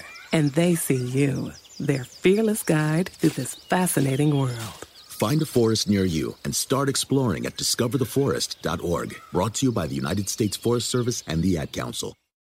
Adoption of teens from foster care is a topic not enough people know about, and we're here to change that. I'm April Dinwiddie, host of the new podcast, Navigating Adoption, presented by Adopt US Kids. Each episode brings you compelling real life adoption stories told by the families that live them with commentary from experts. Visit adoptuskids.org slash podcast or subscribe to Navigating Adoption presented by Adopt US Kids. Brought to you by the U.S. Department of Health and Human Services Administration for Children and Families and the Ad Council. My next guest is the CEO and owner of Bella Sloan Enterprises. His company not only helps you repair your personal credit, but also educates them on the topic. In addition, his company helps small to medium sized companies with funding via their credit, their, via their business credit. His company has been in operation for over 13 years in the Philadelphia area. He has turned his passion of helping others into a thriving business. Please welcome to Money Making Conversation, Herman Doshi. Good morning. Good morning. Thank you for having me today. I appreciate you, my friend. Uh, life is good for you, and uh, I'm, assuming, I'm assuming you're in the Philadelphia area right now. Yes, I am. We all hunkered down right now. Good. Well, I'm hunkered down in Atlanta. I would love to. I got. I'm, I'm, a, I'm, a Texas boy, so I was born and raised in Houston. So I want to get okay. back to Texas, but you know, right now I got all the family in Atlanta dealing with this pandemic and not allowing it to win. I want to read something that I took from your website about your mission statement before we start the interview. It's a good, really positive statement. Our mission is to help our clients reach financial literacy through through credit education and repair. In addition, we teach and help entrepreneurs to obtain the capital and credit they need to fuel their dreams. Whether you are just starting your business or looking for millions in capital to expand, we have solutions that can help you fund your endeavor. That's your mission statement. Correct. What does that mean in a sense as far as because you went from felt like you can go from the small businessman to the multi-million dollar business is trying to move forward in a stronger direction. How do you balance it, that that that extreme? So when when what, what I like to do is when um, I'm doing promotions or advertising yes, via social media or when I'm speaking in front of a group of people, I like to present the end goal mm-hmm. to potential clients. So the goal is to be successful right. in your business, whether it's monetary or the amount of people that you're helping, right? Mm-hmm. And we're showing the, the, you know, real estate or people that are in trucking, they open restaurants, right? So we're showing, we're showing that future goal. Why I do that is because in order to get to that goal where I'm, where I'm helping the small and medium businesses, we have to backtrack to how they got there. Right. And how they got there was through financial literacy, which started with having a budget, saving your money, investing it wisely, and also primarily repairing your credit because that's how a lot of my beginning entrepreneurs started to get the capital to fund their dreams. It all started there. So that's why I really push it for our community and all communities to be really, really literate in how the credit system works. You know, it's really interesting when you talk about. Are we talking about business credit or just or personal credit? Or are you just talking both. about both? Okay, because both. Yes, yes, yes. Because we all start. We all start out with personal credit. We all we all start out there. You know, it's, it's always a joke. You know how you know people use their kids to co-sign for loans. It's a running joke within the you know in the urban communities, and you know right. you might own a you might own a car didn't even know it you know, because your mom or your daddy put your name in it and messed up your credit. Right, right, so right, right, how does one? I, I, for some reason, I would tell you this, Herman. For some reason, when I was 18, I knew I had to have good credit. For some reason, I was very protective of my credit. When I, and I, I got my first Sears card, and you know, I'm, I'm, I'm gonna call out some old credit cards here, Montgomery Ward. You know, man, I was happy, man. J.C. Penney, and when I got the Sears card back then was, we got a Sears card back then. It was just like getting a, a green American Express card. That was like that was like a, the bomb to get a Sears card. So Amazing. how does how does one look at it today? how does one protect their credit first of all, and how does one? I'm gonna ask you two questions. How does one mm-hmm. protect their credit, personal credit? We're gonna talk about that first, and then how does one build their personal credit? So let's start with um, building it first, and then we'll talk about protection of it. So cool. building um, the credit first again starts with you understanding it and um, being educated on it. So the the older your credit is, the the better it is, and being educated on it. So I got my first credit card when I was 17 years old. Mm-hmm. I'm 39 right now, mm-hmm. so my credit is really really old. So start early, educate your children and your youth on credit and how it's definitely going to help them um, later on in life. Because um, as your credit ages, you're going to get credit limit increases. So like one of my oldest credit cards is like 15, 16 years old. It's an Amex. Right. And it has like a $25,000 limit. Now, that type of credit card on my credit report makes me look really, really strong right. as opposed to someone who's 35 and they just started um, working on their credit and they have like a secure card with a limit of $500. We both could have a 700 credit score, but my profile looks better because it's thicker and it's an older card. And that's not the only one I have on there. I have a car note. You know, I have a mortgage. I have demonstrated to the banks that I have been responsible with money over X amount of time. Right. So that's why I teach people to start building your credit young. The older it is, the more stronger it gets. Now, um, protecting your credit is a daily, monthly um, um, responsibility. I tell people all the time how, um, like me, all my credit cards are on auto pay, right? Mm-hmm. Because life happens you will forget. you know what I'm? I'm gonna tell you something. I'm gonna tell you Herman. I, I agree with you. You know, because uh-huh. I've been I'm resistant to that auto pay. You know, because I uh-huh. I hate people taking money without me controlling it. That's what oh, auto pay I hate is. It. I it's hate the it. worst. it's the worst. But uh, I don't care how small it is. It still bothers me. Right? I was like, no, I want to log in and do it myself. But what I what I will say though is, um, for my this is a great tip for my new um my new people who are new to building credit, right. and they had bad habits that got them into um, negative credit. So I want to start new positive habits. And then when you're responsible enough, hey, you know, I can log in every day to do that. But I give that tip to you don't do it yourself um, right now. So, uh, I mean, put it on auto pay. So with the auto pay, though, just put in the minimum that's required. So, say for instance, you know, the oh. bill is a thousand dollars, right? Mm. Just the minimum payment of fifteen dollars a month, have them take it out. Right? You don't right. need to pay it all off. Just if you just pay the minimum, you you've never been late. Right. And as you pay down the debt and you throw chunks at it, yeah, I'm just gonna put an extra two hundred. Oh, the stimulus check came in. Let me put this extra thousand. That's great. Mm-hmm. And your credit score goes up the less debt you're in. But as long as you paid it on time every single month, that's some. That's the that's the most important thing on your credit is not being late. Well, let me tell you something, man. Learn something right there, the minimum, because I'm a resistant guy. You know, right now I'm fortunate. My credit score I checked before I got on the interview, which was 830. That's my credit score. The most, the highest you can get is 850. And so, right, right. and so, but I also know that Rushion, has, has missed like this year. I missed a couple of payments because uh-huh. I've been resistant to to my my because I have my Chase card and then I have mm-hmm. my Citibank card, which um right. you know I can pay the minimum like you said. Okay. Mm-hmm. And so, mm-hmm. and I missed them a couple of times where if mm-hmm. I'd have just did taking your advice and just Rushion, just pay the minimum, just put the minimum auto, I wouldn't even have missed. I didn't I even know you could do that. I always felt that when you talk, when you put it on auto, you got to pay the maximum that month, and that's what I've been no. very resistant. Okay, cool. Got you. No, no, no. Just the minimum. Um, mm-hmm. That's all you need to pay. So whether the debt is still there or not, thirty-five percent of your credit score, the most important factor is just paying it on time. So, you know, when you cross the bridge and you have that chunk to pay it down, then pay it down, but just don't be late. That's the beauty of uh, talking to an expert. That's what Herman Dolce is. You're an expert. Now let's. Let, I started to ask you some general questions, and we know that you've been and you've been in this business for 13 years. You know the mm-hmm. the name of your company is uh, Bella Bella Sloan Enterprises. First of all, Enterprises, tell us the name. Tell us about that name, and then tell us about your business. So, uh, Bella Sloan Enterprises is, um, you know, there's a difference between having a hobby and running a real business. Yes, sir. So, you know, I've been dibbling dallying credit credit for quite some time, right? I had to put a pin in that story. So Bella Sloan is the name of my daughter, right? right. My firstborn. Mm-hmm. And um, when I was um, on my baby moon with my wife. We went to Italy, right? Mhm. I was still working at the time, had a full time job. Wonderful, amazing trip. We was gone for 14 days, traveled all over Italy. And we were on a train to Pisa, right? And I realized I was like, wow, I wish I can do this whenever I want, right? But what what happened was I had to ask somebody permission to be gone for 14 days, and Right. it bothered me the entire trip.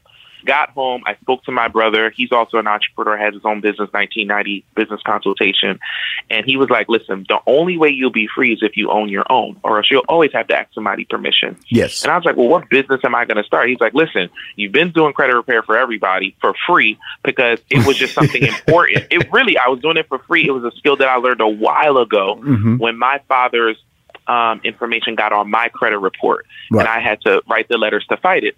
And he was like, you should charge people to do it. I was like, nah, like this is important. He's like, no, they're going to pay somebody. They might as well pay you. Thank you. I was like, I was like, you know what? You're absolutely right. So I got a couple of friends. I did their credit reports for free, and then I started posting their results on social media, and then the business started growing and booming from there. And what else helped my business grow is that giving in people valuable information for free. Mm-hmm. Right? It's super important because if you're giving me such valuable information for free, imagine if I pay you. So that's how I started building my business.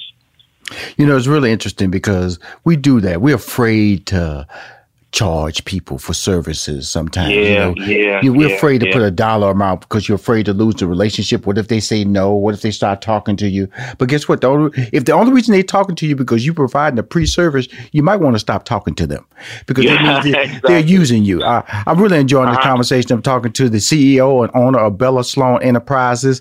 His company not only helps you repair your personal credit, but also educates you on the topic. His name is Herman Dolce. We'll be right back in our next break. We're going to a lot of more questions. You know, we're right now in the middle of COVID 19. We know every now and this PPP. Is the government really going to help us this time around? Because I know I missed out on that loan last time, Herman. so I'm not happy and I'm not I'm not comfortable. I'm going to get something this time around either. Be right back with more money making conversations. Hi, this is Rushion McDonald, and you're listening to Money Making Conversation. Always having a good time on this show. Always talking to individuals who come on this show to make a difference in your life. They have passion. They turn that passion into money. They turn that money into a career. They turn that career into like a future. They, they, they can control their own destination. I know there are a lot of people out there who are working for people. This is not a slam on you, but this is an opportunity to show you, even if you're working a 40 hour week job, you can be successful in that 40 hour week job if you have the right techniques and the right understanding. But right now, I'm talking to an entrepreneur who went for 14 days on a trip and he was mad for 14 days that he had to ask for permission to be gone for 14 days. You know, it's really great that something has to trigger that level of inspiration. You know, something has to Right. go off in your mind. Go, you know, something, man, I can do better. I can be better. I can, I can, uh, I don't, I'm not a 40 hour week guy, but it's also a fear that's tied to that, isn't it? Making Mm-hmm. Very that change. so. Talk about that. Very, very much so because you know there there is a safety net in if I do this, somebody's going to give me this, right? Mhm. That that that work week, and you know I'm not saying anybody's brainwashed or you know what makes you happy is good for you, right? Then do that. Um, but what I realized was um, when I started processing that trip and the permission of it all was that I was capped. They decided what my value was worth. Right. I couldn't make more money if I wanted to, right? Mhm. But you know, there are people out there that are actually doing it. Don't let me see that because once I saw it, and I was like, wait, this guy makes what I make in a month, or he makes what I make in a week. Mhm. So it can be done. Mhm. So now that I know it can be done, I'm going to figure out how it can be done, so I could, you know, leave a legacy um, for my children. So you know, um, everybody fixes credit, but learning how to build a brand, learning how to be um, give good customer service, learning how to be the best credit repair person I can be, and show businesses how to get funding is what elevated um, my business after that. Cool. Now that's key right now. Okay, we talked about the personal credit. Okay, we all that's relatable to anybody because you have to go personal Right. before you go to business. Now let's shift Right. over to the business side because you know that was a part that confused me. You know, ha- having to get a Dun and Bradstreet number, got to establish right, right. all these different. There's a lot of different techniques that you have to do, and you have to get people to, you know, uh, uh reference you and they have to be uh, tied to a certain amount of uh, Dons and uh, an active Dons and Bradstreet number. So let's talk right. About that whole business credit and building out your business so you can bid on government opportunities or RFPs and all that stuff because it really is a lot of things that are happening out there, whether you're establishing a bakery or establishing an IT firm or LLC or an S corporation. It really goes. Do you work with somebody, uh, a CPA firm, or we just talking about credit only here? Mm-hmm. So yes. Um, um, let me talk to you first about the, the business credit aspect of it, and then uh, I, I want to go more so into the team aspect. Yes, sir. So business credit is credit in your business's name, not in your personal name. So right. that's one of the benefits for it. So you know how when you max out a credit card, it drops off, it drops your credit score mm-hmm. because you have a business credit card and your business owns that credit card that debt doesn't show up on your credit report. So you can max it out for real estate deals or trucking or advertising, whatever you need to do to invest in your company to get a return, mm-hmm. and it won't hurt you personally. That's the benefit with it. And that's why I always preach it to my people um, and to all communities. Why you know, get your LLC, get that documentation, get your Dun and Bradstreet number, and go get yourself some business credit cards. Um, now, what was the other thing after that we were discussing? I wanted to touch base. Well, it was it was, it was about it was it was about first of all you, you answered the questions about the business, but also growing the business outside of uh, the whole process of establishing yourself and getting the loans and getting the money, and how does that mm-hmm. grow? Okay, so after you get your initial business credit, like I'll tell you how I did mine. Yes, sir. Um, I think I got like a my one of my first business credit cards was like twenty two thousand dollars, right? Because the limits in business credit are much much higher than personal credit. That's another reason to get it, right? Mm-hmm. Um, it was zero percent interest for this card, and American Express gave me twenty months zero percent interest. Wow! So when I maxed out the card for a real estate deal, it cost me one hundred and eighty nine dollars a month, zero percent interest, right? Mm-hmm. So I was able to complete six real estate transactions in 20 months with that money. So I flipped that twenty thousand dollars six times before the interest rate hit kicked on in. that credit card. Mm-hmm. Yeah, before mm-hmm. it kicked in. But I already made my money. I paid them back their money, and guess what I did next? When the zero percent ran out, I went and got another business credit card. now I went to Key, KeyBank, and KeyBank gave me forty thousand dollars in business credit, zero percent interest, and I'm still working on that money right now, flipping it a whole bunch of times before that interest kicks in. So that's why I'm trying to, you know, because I I got my good credit right personally, right. I leveraged that to get business credit and now I'm using credit to make money and not to buy stuff. And that's and that's what really people need to understand about uh, leveraging credit. Mm-hmm. Not your personal money, you know, leveraging credit, money. money. you can go get, and and then all of a sudden, when you need it, you can go get it, and that's really the key because a lot of people they they wait till uh, they wait till it, till it's too late, you know, the it's debt is on them, right. they look at them square in the eyes, and then they can't mm-hmm. go they can't go anywhere to fix that problem. And you're talking about Rushion. Right. Go out there and get the line of credit. It's zero right, interest. Right, when it's available, you can go get it. It's called a line of credit. And so that's what I've tried to do in my life. You know, uh, this is almost like a, a, really powerful refresher course for me because the fact mm-hmm. that, you know, you, you, even I'm considered an expert though, Herman. That doesn't mean I'm an expert because you know if you don't do stuff mm-hmm. all the time and keep keep you know like like if you don't if you know Spanish you don't speak say Spanish you don't speak it all the time you're gonna lose it. You're yeah. gonna lose it. And the same thing mm-hmm. with these muscle memory. You're talking about Rushion I have a business opportunity where I was a I was passionate about it. Then my brother had to slap me upside the head and say boy why don't you just start charging people? And then that then you go you think and then then the, then the crazy question comes out of your mouth. You think they'll pay me yeah. How much can I charge? Right. Yeah. And that's that's when you start saying, what is my value? And that's the number one problem that people have in going into business. They do not understand their value. And that's when you have to do the research. You have to look at com- competitors, what they're charging and what they're offering. And then you fall in line. You don't have to match them, but fall in the, the, the, the high and the low, fall in the middle so you can get started and have a justification. Say, hey, if you don't, if you, if you think I'm high, go over there. Go right, over there. Right, exactly. You know, you know mm-hmm. my my reputation of what I've done for you justifies me charging you this. I have a work history. And so so that's really important when I'm talking to you and, and developing it. But also you're gonna talk about remember the CPA side, the team side of it. Remember that was the other question side mm-hmm. I wanted to find out because yeah, yeah, we started yeah, on you. You said, Rushion, let me talk about this part before we get to the team side. Right. So definitely, hundred percent, get yourself a tax um, professional or a CPA. Mm-hmm. I think that's another thing that um, our community is definitely lacking in yes. understanding taxes also, um, and um, and how to not always pay taxes legally because that's another thing. Like it's one thing to make money, but you have to do your best to keep money. So I do have a professional that does work on my taxes, and we actually have a bi-monthly, um, every other month we have a meeting to see what the company has done. Let's pay some taxes early. Um, here's some strategy to help you defer in, in keeping more of your money and paying less taxes so that when April comes around in 2021, I'm in good standing. You know, the government just want their money. Pay them their money. But also what I re- um, what I realized from my mentors that are in my life is that there's many tax um, rules and regulations that the government has in place for entrepreneurs, mm-hmm. business owners, um, that you can uh, that you can help keep a lot of your money. And if I could bore you with just just a couple of them, so. Um, when I, because I have that piece of paper that says I'm an LLC or I'm right. a business, So when I fly to Miami, I could have happened to be going to see my um, my aunt, right? Mm-hmm. But because I discuss business on that trip, I'm on the airplane and I give somebody my business card. I'm at the gas station. I talk about credit repair. Now I'm able to write off that plane ticket or that hotel because now it's a business trip. And there's a tactics that a lot of these Fortune 500 companies are using to keep a lot of the money that they earn. And we can do the same thing if we have that piece of paper, which is an LLC and documentation that you are a real business.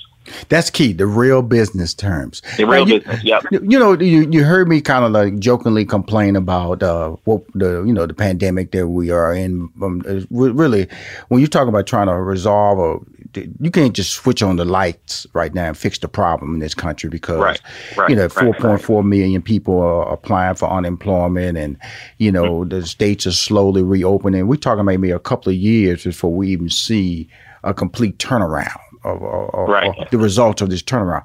What advice Very are you true. giving to your clients, and what are you giving to any potential customer that will come to you right now who's seeking opportunities to for any potential loans? Because we know they're tighter now. Restrictions are tighter. Tighter now. Yep, yep. Mm-hmm. What, what advice are you giving them right now, Herman?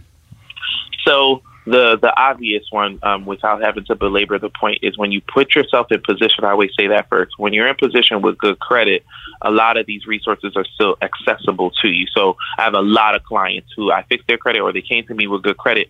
They're still getting capital. It may not be as much as it was before um, the, this pre-recession area that we're in, but they're still getting capital to make some moves. Number two, I want to talk to your entrepreneurs or people who are trying to get into this game is to be able to shift and pay attention to what's going on around you to make your business successful. So uh, here's an example of this. So um, it was probably three weeks ago. Um, I'm, I'm, in my um, home office um, slash man cave, and um, I hear a lot of ruckus upstairs. I go upstairs, and my wife is working out in mm. the living room. Right. I've never done that before. and I'm like, why are you why are you making all this noise? Da, da, da, and then I look over, she has her laptop open, the camera's pointed to her, and she's um connect she's connected it to the flat screen TV and it's a workout class. Somebody's doing a workout class. Right. I was like, Oh, that's really interesting. Mm-hmm. So I tap on the screen and it's a Zoom call and there are 165 people from all over the world on this phone call on this Zoom call, excuse me, working out together. It's a Caribbean theme, so everybody got their flags out there dancing and working out. Right. And I, I was so intrigued by it. I sat down and I watched the whole thing.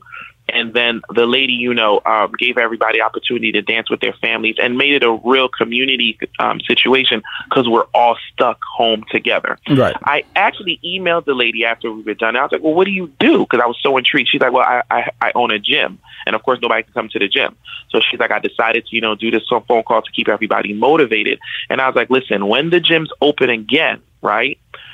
Continue bring your laptop to your class continue do right. the same situation and charge five dollars for the link for the zoom link i bet you people will still pay for it Absolutely. because while people were locked in you figured out a way to bring people together and she's like oh right. my god that's a brilliant idea i was like right. there's 200 people on this call mm-hmm. imagine what it's going to be like when you open again so being able to be creative and shift your business um, to something new especially online um, is a great strategy for entrepreneurs to still be able to make money. That's what Peloton's doing. That's all they're doing right now. That's all know? they're doing. Yeah. You know, you know they sit yeah. up there, somebody's training, they charging amazing numbers. And it's really smart. Uh-huh. It's like, you know, you're visionary from that standpoint. You see an opportunity right. to make money and you can tap into right. it. But you know what she's doing? The same thing we talked about earlier afraid to charge. She's mm-hmm, providing mm-hmm. a service. Say, say she got 160 people and she say $10. Right. She might go down to 50. She might go down to 50. But that's 50 she didn't have before.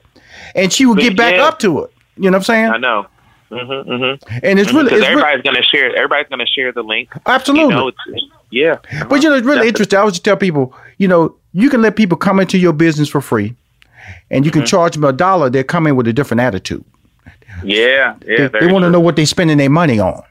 And so, if you're mm-hmm. charging people for this workout, then guess what? You're presented differently as well but mm-hmm. also they understand the value of what they're getting out of it and they'll share it more than saying that hey you know i'm just doing this thing over here it's for free people don't promote free as much as they promote something they get out of something they pay for. In this case, you're just understanding that the my listeners should understand this. How can I get in touch with you, Herman? And also, how can you give me a banner? I got a weekly newsletter goes out to 90,000 people every Friday morning at 9 a.m. Definitely love to promote your brand, promote your business, because that's what money making conversations is all about. But tell us how to reach out to you. So um, you can reach out and call my office. We're open Monday through Friday, 9 a.m to 7 p.m. Eastern Standard Time. Our phone number is 609 832 3552. That's 609 832 3552. And you can email me at info at bellasloanenterprises.com. That's info at B E L L A S L O A N Enterprises, E N T E R E R I S E S dot com. My man, I want to thank you for coming on my show, Money Making Conversation. He's the CEO and the owner um, Bella Sloan Enterprises. Definitely um, want to hear from you in the future. Definitely get that banner to me so I can promote you on my social media as well as in my newsletter. Thank you, sir. Thank you so much for having me. Have a great day. If you want to hear more episodes of Money Making Conversations, go to moneymakingconversation.com. I'm Rushion McDonald. I'm your host. Hi, everyone. Al Roker here. As a guy with his own catchphrase, I appreciate that Smokey's only said, Only you can prevent wildfires. But I'm filling in because there's a lot more to report. Like when there are parched or windy conditions out there, you gotta be extra careful with things like burning yard waste. After all, wildfires can start anywhere, even in your neck of the woods. Go to smokeybear.com to learn more about wildfire prevention. Brought to you by the U.S. Forest Service, your state forester, and the Ad Council. And we're live here outside the Perez family home, just waiting for the. And there they go! Almost on time this morning. Mom is coming out the front door strong with a double arm kid carry. Looks like dad has the bags. Daughter is bringing up the rear. Oh, but the diaper bag wasn't closed. Diapers and toys are everywhere. Ooh, but mom has just nailed the perfect car seat buckle for the toddler. And now the eldest daughter, who looks to be about 9 or 10, has secured herself in the booster seat. Dad zips the bag closed, and they're off. Ah, but looks like mom doesn't realize her coffee cup is still on the roof of the car. And there it goes. Oh, that's a shame. That mug was a fam favorite. Don't sweat the small stuff. Just nail the big stuff like making sure your kids are buckled correctly in the right seat for their age and size. Learn more at nhtsa.gov slash the right seat. Visit nhtsa.gov slash the right seat. Brought to you by NHTSA and the Ad Council.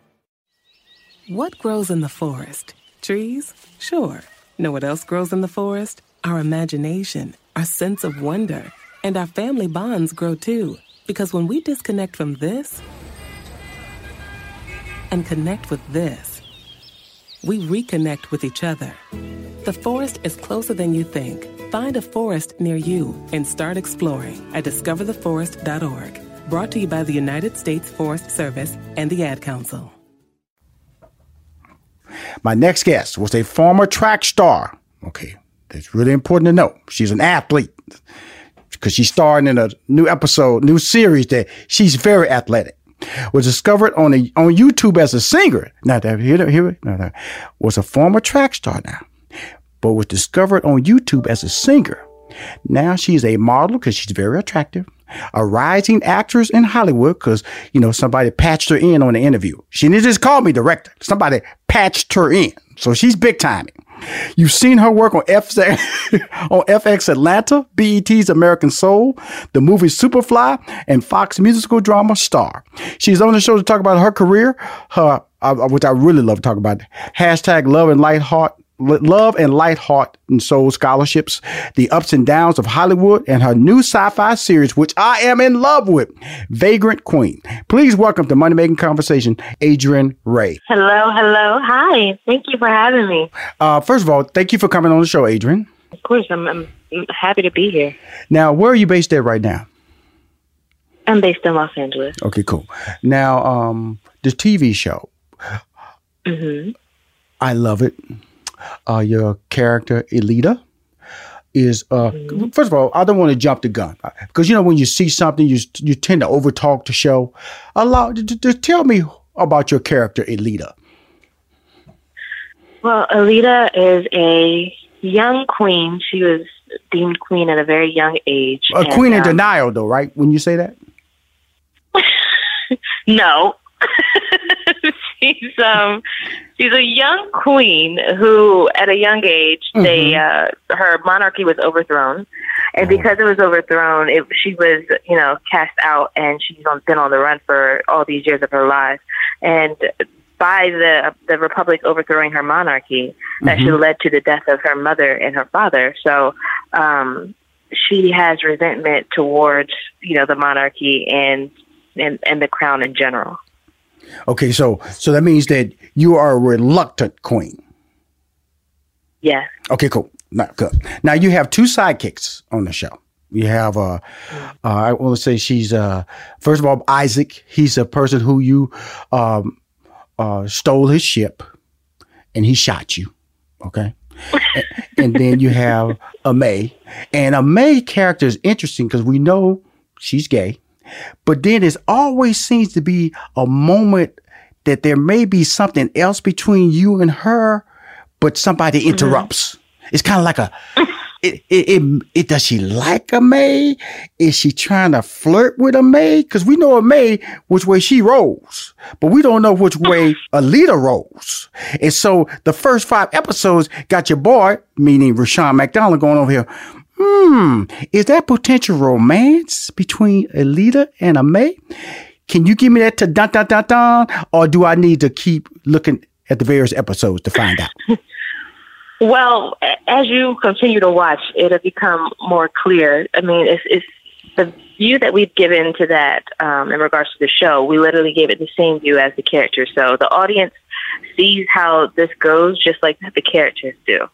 Um, but I, I would say to you, the key is to look at Elida and Amae when they're not looking at each other. Or they don't like when Amae's looking away. Look at Elida and see. Oh, I'll be looking. Um, I'm looking, girl. I'm looking. I'm looking. I'm, yeah, I'm, so I'll, it's, it's definitely it's definitely a little, little a little um, sexual tension mm-hmm. and things like that. Elida mm-hmm. is a pansexual. Mm-hmm. Um, so yeah, there's definitely some sexual tension and some some googly hard eyes right. throughout. And it's always that yeah. moment, good writing, as they say, good writing. Because, and you're a very good actress, by the way. I want to compliment you. Thank you know, when you found out your Thank mother was alive, you know, a tear dropped immediately.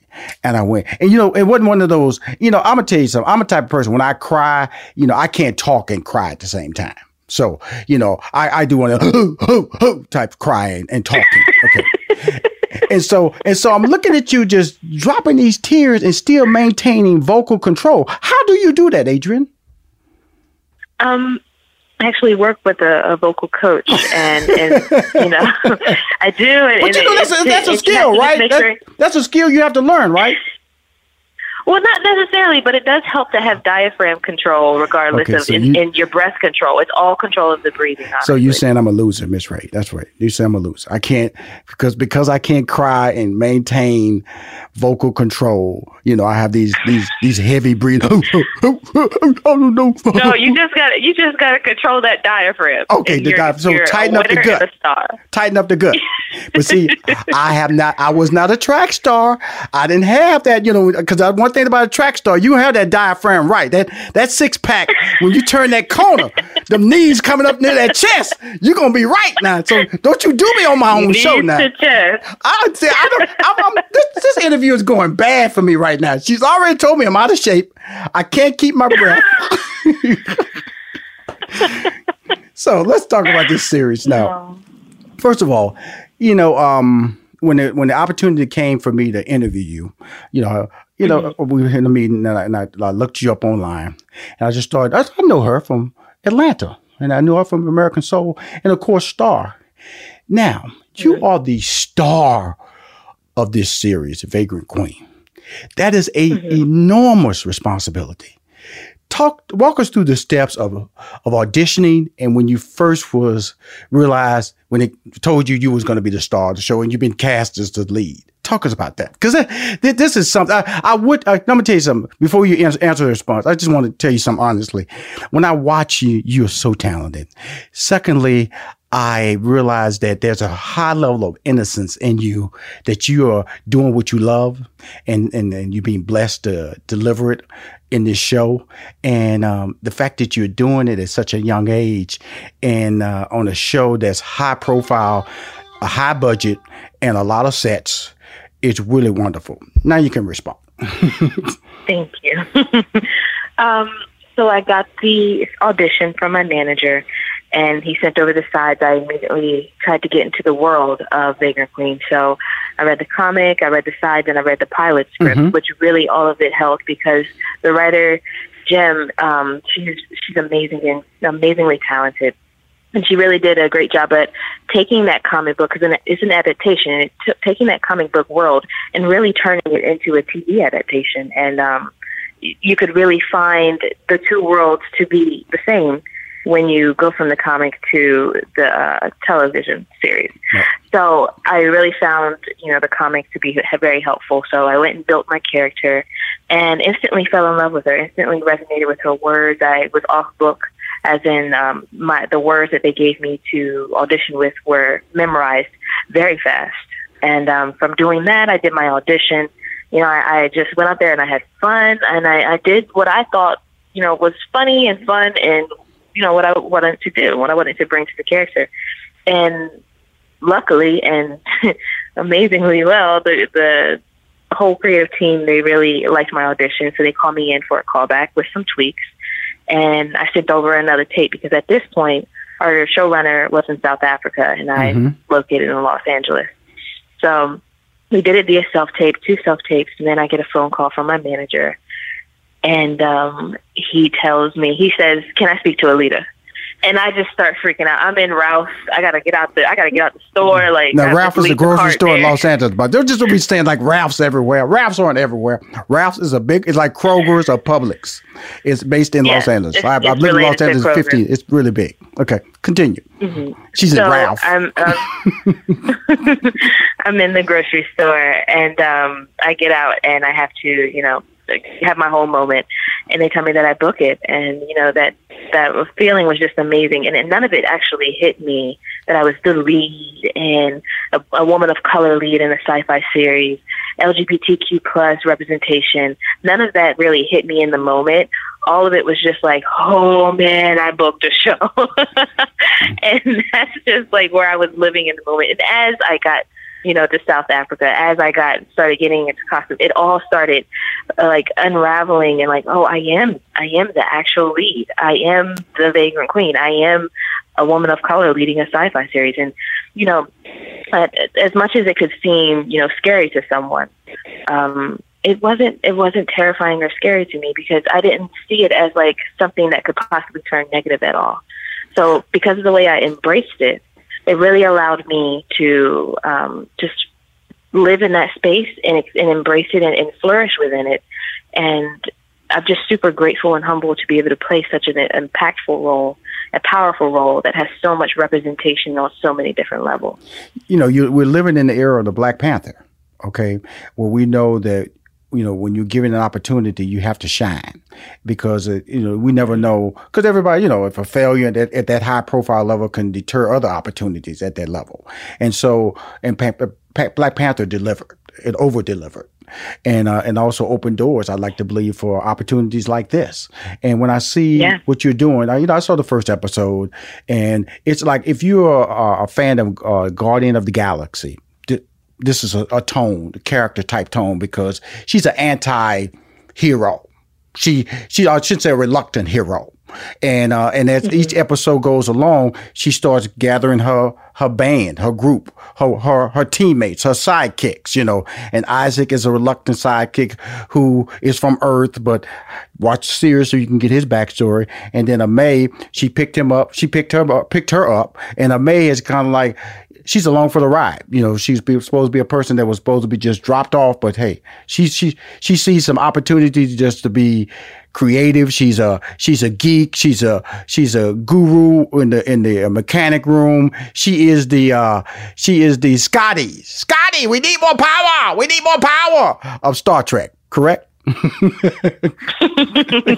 she's the glue that holds us together for sure. But more importantly, you're the glue. The the fifth episode, you know, each episode gets better. The fifth episode made me mad because it really, you know, what's what's what's the villain's name? Lazarus or Lazarus? What's his, the villain's the villain's name?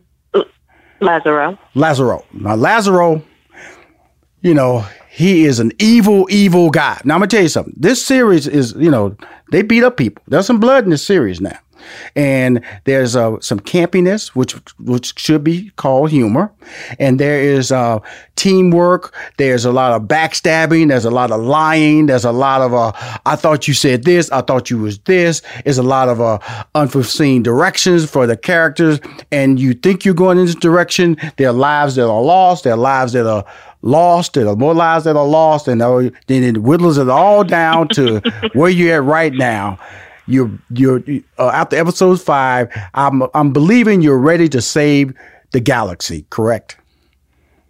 Mm, I, I, I can't speak on that. Oh my goodness! I, I set you up, Adriyan, I, and you just gonna leave me hanging out there. I don't think I'm telling the series. I think I I'm just on episode five. Now episode five, I would think that's the attitude you're gonna have moving forward.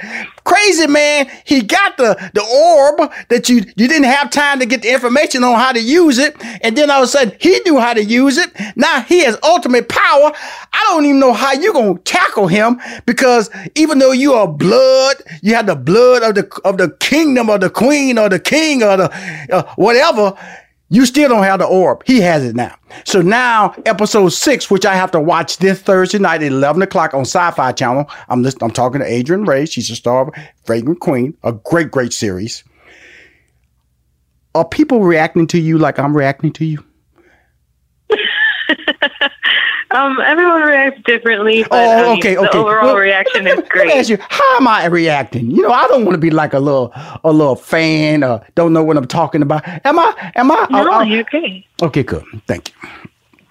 Because you have a great series. Now, before we got to the great series, I read in your Mm-hmm. bio you were discovered on YouTube as a singer. How does that happen? hmm Uh, divine intervention, I suppose, because um, I had like no YouTube subscribers or anything like that. I was just singing in my house. singing Oh, in my my, house. I posted You're it on funny. Instagram. Uh-huh. Someone followed and uh, they went to the YouTube and checked out the song, and then they actually worked at um, they worked at Radar, which is a subdivision of, of Epic Records Mm-hmm. and they showed their boss and their boss was like bring her in let's let's have her sing for us and let's talk to her Mhm. and uh yeah we went in from there but that's that's literally how i started getting into the entertainment industry and from there you know i i being on some sets and things like that i found out about acting and because i was in atlanta Right. you know that's black hollywood and um i remember being on a, a video set and doing acting like as like like lead acting and they were like you're pretty good at this. And i was like "Nah, i don't know what i'm doing. And they're like you know you should really try because you're in atlanta and you should at least just you know give it a try since you're here so i was like okay and then i found my mentor carl payne who That's my Cole man. That's my man. Mm-hmm. Yeah, and uh, he took me under his wing and just taught me so, so, so very much, and I'm forever grateful to Carl. Mm-hmm. And uh, he started me with, you know, Stanislavski, Stella Adler, and those those techniques. So the first thing Carl did with me was train. Mhm. I know often people when they turn and they say, "I want to be an actor," and that's that's fine. If that's your passion, that's a beautiful thing that you found that. Right. But the first thing is not I need to I need to get headshots and find a act find an agent and go book a role. The first thing you need to do is train. Mm-hmm. because um, as I uh, as I read in a beautiful interview by Brittany, who is one of the stars of Boomerang, she said, "It is it is your talent. It, like an agent will get you in the room, yes, but your talent will keep you in the room. True. Your talent will get you booked. True. So that's that's the important thing that you really need to cultivate. Mm-hmm. Well, let's go back to the, the show now. I'm, I'm gonna bounce back and forth because there's different points I want back. Now, now the sets. Now this is what has impressed me about the show. Because when you do a show like this, you know, one of the things that can destroy a show is the sets. Uh, what's what's tied to it, the acting, the the uh, I guess the the fight sequences, the special effects, and Mhm. your show does a phenomenal job. Talk about the sets that that and where you guys are shooting the show. Well, the sets are absolutely phenomenal, like you said, and we shoot in Cape Town, South Africa, which offers just a huge variety of terrains to work with. I mean, from episode five, you see the dunes in Atlantis, and then all the way to the beautiful mountains that you see in episode three, where I go meet Clive. All of these are actual mountains and dunes. They're not CGI'd. I mean, the most CGI you'll see is like an extra moon added into the sky. Mhm. So, um, you know, it looks uh, of another galaxy, not yours. But um, oh, you gonna throw that yeah, we uh, it's not we we for sure no, we for sure had a lot of fun filming in all these different places, and it was just beautiful that one place in the motherland had so much to offer regarding not just the the scenes and the sets, but also the talent. There's a lot of South African actors who are a part of our casting crew, a part of our cast. Yeah, and um, it was just it was just a beautiful beautiful thing to experience. Well, you know, I, I I'll be remiss if I don't talk about the makeup because the makeup's phenomenal. The makeup design and all that is crafted very well, and that's what that's what excites me about the show. First, I'm a I'm a sci-fi person. I enjoy watching sci-fi. I uh, but the but to support you as a lead on an incredibly well produced, crafted series is important because of the fact that you're good. You're really, really good at what you do. Now, there's a lot of physical fight scenes. There's a lot of running. There's a lot of jumping. Talk to us about that training process. Well, luckily, like you stated, I've been an athlete all of my life. Um, I've been playing field hockey since I was five, running track, basketball, all these things. So I was able to have, you know, that coordination center of gravity, all of those things naturally within my being. But I had an amazing stunt like crew. Mhm. And, you know, they, they trained me. I had a personal trainer as well who trained me with boxing and kinesthetic and dynamic training, did kickboxing. And, you know, as actors, it is our job to make sure that we stay in shape.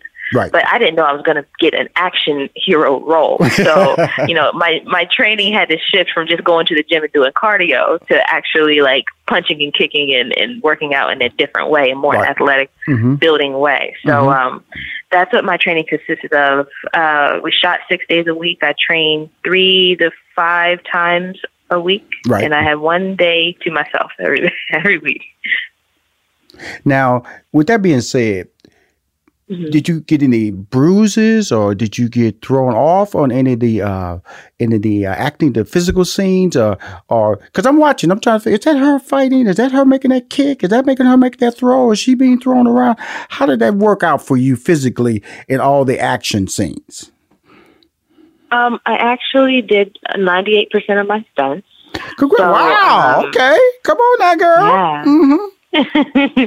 so I did 98% of my stunts, and um, I did injure myself. You know, there's there's small little injuries like uh, cuts or things like that that happen, but I've never I never really like genuinely hurt myself like badly. Right. Uh, I did get you know some bumps and bruises, Mm-hmm. but all of which I'm just I didn't even tell anybody about it because I wanted to continue to do my stunts. so I was like, no, I'm fine. Just, just, just manned up, right there. Hey, hey, don't worry about it. I'm good. I'm good. I'm good. I'm good. Yeah, I'm good.